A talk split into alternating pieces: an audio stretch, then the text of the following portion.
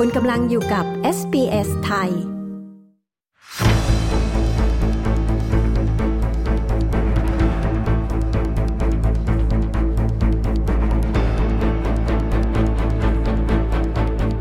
วัสดีค่ะ คุณกำลังอยู่กับรายงานข่าวสายตรงจากเมืองไทยนะคะ ความคืบหน้าคดีผับจินหลิง และความเชื่อมโยงกับกลุ่มนายทุนจีนสีเทาเป็นอย่างไร การตรวจสอบความเชื่อมโยงธุรกิจนายทุนจีนสีเทากับหลานชายนายกรัฐมนตรีมีความคืบหน้าอย่างไรบ้าง และการซื้อหุ้นเอสโซของบริษัทบางจากมีการเปลี่ยนแปลงอย่างไรไปติดตามสถานการณ์ล่าสุดนะคะ จากคุณชาดาสมบูรณ์ผล ผู้สื่อข่าวพิเศษของ s อ s ไทยประจำประเทศไทยค่ะ สวัสดีค่ะคุณชาดา สวัสดีคุณผู้ฟังที่เคารพทุกท่านค่ะ คุณชาดาคะความคืบหน้าคดีผับจินหลิง และความเชื่อมโยงกลุ่มนายทุนจีนสีเทา ขณะนี้ไปถึงไหนแล้วคะ แล้วก็คืบหน้าอย่างไรบ้างวันนี้ที่สำนักงงานตำรวจแห่งชาติพลตำรวจเอกดำรงศักดิ์กิติประพัฒผู้บัญชาการตำรวจแห่งชาติ ได้มาถแถลงถึงความคืบหน้าในคดีผับจินหลิง เครือข่ายของนายชัยนัทกรชัยนันหรือนายตู้ห่าว ว่าขณะนี้การสอบสวนคดีนั้นที่มีคณะพนักงงานสอบสวนดำเนินการอยู่ เกือบจะเสร็จสมบูรณ์แล้วค่ะ ซึ่งตนเองได้สรุปสำนวนส่งให้นางสาวนารีตันทเสถียรอายการสูงสุดพิจารณาแล้วภายใน 1-2 วันนี้ และจะอยู่ในกรอบเวลาที่ทางอายการสูงสุดต้องส่งสำนวนต่อศาลภายในวันที่ 20 มกราคมนี้ โดยจะครบกำหนดการฝากขังนายชัยนัทหรือว่านายตู้ห่าว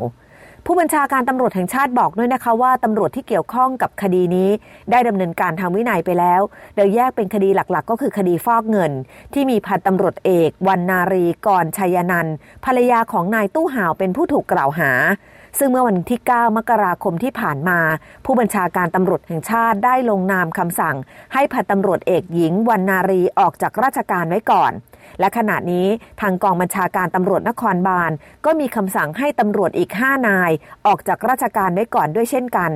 ซึ่งตำรวจทั้ง 5 นายนั้น จะมีส่วนเกี่ยวข้องกับคดีก็คือการกระทำความผิดต่อหน้าที่ เรียกรับสินบน ซึ่ง 5 นายนี้ก็เป็นเจ้าหน้าที่ตำรวจระดับสูง ในสอนอลาดพร้าว และสอนอยานาวา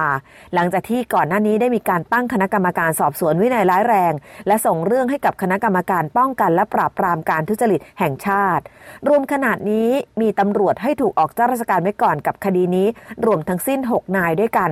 ซึ่งผู้บัญชาการตำรวจแห่งชาติย้ำว่าทั้ง 6 นายนั้น ยังคงมีสิทธิในการต่อสู้คดีตามกฎหมาย แต่ว่าคดีนี้ถ้าเป็นเรื่องของทางวินัยก็จะต้องพิจารณาขั้นเด็ดขาดค่ะส่วนการตรวจสอบความเชื่อมโยงของธุรกิจนายทุนจีนสีเทากับหลานชายนายกรัฐมนตรี มีความคืบหน้าอย่างไรบ้างคะ สำหรับคดีนี้ไปมีความเชื่อมโยงเกี่ยวข้องกับหลานชายของพลเอกประยุทธ์จันโอชา นั่นก็คือลูกชายของพลเอกปรีชาจันโอชาสมาชิกวุฒิสภา เพราะมีการตั้งบริษัทรับเหมา และมีการตั้งบริษัททำเรื่องของธุรกิจทัวร์และไปเชื่อมโยงกับธุรกิจของนายตู้ห่าวกรณีนี้ทางพลตำรวจเอกดำรงศักดิ์กิติประพัฒผู้บัญชาการตำรวจแห่งชาติระบุนะคะว่า ได้ตรวจสอบแล้ว พบว่าหลานชายของพลเอกประยุทธ์จันโอชานายกรัฐมนตรี เกี่ยวข้องกับธุรกิจรถเช่าของนายตู้เห่าในกรณีที่ว่า ข้อที่จริงเบื้องต้นตรวจสอบได้ว่า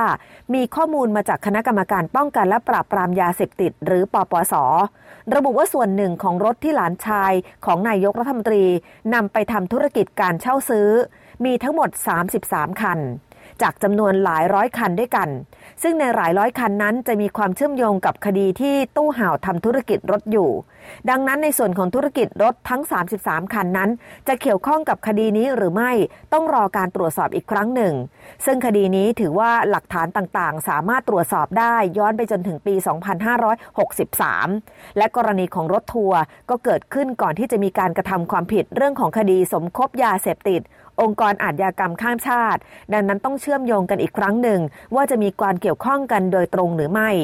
อย่างไรก็ตามค่ะ ผู้บัญชาการตำรวจแห่งชาติก็ย้ำนะคะว่าการประสานงานตอนนี้ได้ขอข้อมูลกับปปสเพิ่มเติมอีก และก็จะดูความเชื่อมโยงเกี่ยวกับทรัพย์สิน และตรวจสอบเส้นทางทางการเงิน ร่วมกับทางสำนักงงานป้องกันและปราบปรามการฟอกเงิน หรือปปงถ้ามีความคืบหน้าก็จะแจ้งให้ทราบอีกครั้งหนึ่ง แต่ยืนยันนะคะว่าคดีนี้ไม่เป็นมวยล้มต้มคนดูแน่นอน เพราะจะดำเนินการจัดการในทุกขั้นตอน ส่วนอะไรที่เกี่ยวข้องก็จะดำเนินการอย่างไม่ละเว้น แต่ถ้าไม่เกี่ยวข้องก็คงไม่สามารถจะไปดำเนินการใด ๆ ได้ค่ะการซื้อหุ้นของเอสโซของบริษัทบางจากทำให้เกิดการเปลี่ยนแปลงและมีรายได้ปรับเปลี่ยนอย่างไรบ้างคะ จากการตรวจสอบข้อมูลงบการเงินของบริษัทบางจาก หรือตัวย่อในตลาดหลักทรัพย์ก็คือ BCP ที่ได้มีการแจ้งงบประมาณสิ้นสุดไว้ในวันที่ 30 กันยายน 2565 ที่ผ่านมา เพราะว่าบริษัทบางจากนั้นมีเงินสด และรายการเทียบเท่าเงินสดอยู่ที่ประมาณ 33,288 ล้านบาทค่ะ อัตราส่วนหนี้สินต่อส่วนของผู้ถือหุ้น หรือ D/E อยู่ที่ 1.73 เท่าค่ะ และปัจจุบันนี้โรงการบางจากมีกำลังการกลั่นเฉลี่ยอยู่ที่ระดับ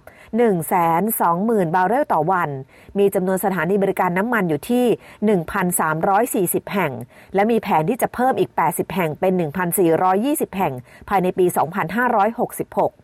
ส่วนงบการเงินของบริษัทเอสโซมีเงินสดและรายการเทียบเท่าเงินสดอยู่ที่ 842 ล้านบาทเศษ อัตราส่วนหนี้สินต่อส่วนของผู้ถือหุ้นอยู่ที่ 2.33 เท่าด้วยกัน ปัจจุบันโรงกลั่นของเอโซซึ่งตั้งอยู่ที่อำเภอศรีราชาจังหวัดชนบุรี มีกำลังการกลั่นเฉลี่ยอยู่ที่ระดับ 130,000 บาร์เรลต่อวัน และมีสถานีบริการน้ำมันอยู่ที่ 800 แห่งทั่วประเทศ โดยมูลค่าหลักทรัพย์ตามราคาตลาด หรือว่า Market Cap ของบางจาก ณวันที่ 11 มกราคม 2566 มีขนาดประมาณ 43,700 ล้านบาท ขณะที่เอโซมี Market Cap ขนาดอยู่ที่ 38,400 ล้านบาทด้วยกัน ซึ่งหากมีการรวมกิจกรรมขึ้นและรวมกิจการขึ้นแล้วของ 2 กิจการนี้ ก็จะทำให้มีส่วนแบ่งการตลาด ในของ Market Share ในการจำหน่ายน้ำมันเพิ่มขึ้นอีก 25%แบ่งเป็นของเดิมบางจาก 15%และของเอโซอีก 10%ด้วยกันค่ะ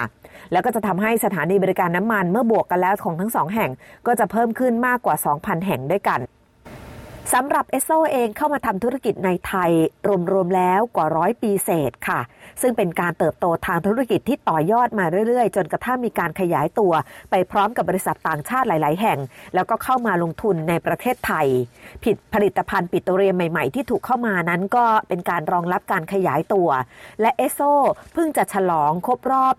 125 ปีไป เมื่อวันที่ 8 พฤศจิกายน 2562 ธุรกิจของเอสโซที่ปักหลักในประเทศไทย ได้มีการขยายโรงกันต่อเนื่องมาโดยตลอด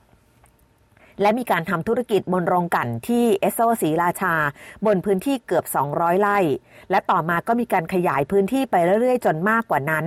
การเปลี่ยนแปลงล่าสุดที่บางจากมาควบรวมกับเอสโซก็ถือว่าเป็นการเปลี่ยนแปลงครั้งสำคัญ และก็ได้แจ้งต่อตลาดหลักทรัพย์แห่งประเทศไทยไปเมื่อวานนี้ ซึ่งก็ถือว่าหลังจากนี้ไปก็จะเป็นการควบรวมกิจการอย่างชัดเจน และคงจะได้เห็นการเปลี่ยนแปลงจากการเปลี่ยนป้ายปั๊มน้ำมันเอสโซเป็นปั๊มน้ำมันบางจากในอนาคตค่ะดิฉันชาดาสมบูรณ์ผลรายงานข่าวสำหรับ SBS ไทย รายงานจากกรุงเทพมหานครค่ะ ต้องการฟังเรื่องราวน่าสนใจแบบนี้อีกใช่ไหม ฟังได้ทาง Apple Podcast Google Podcast Spotify หรือที่อื่น ๆ ที่คุณฟัง podcast ของคุณ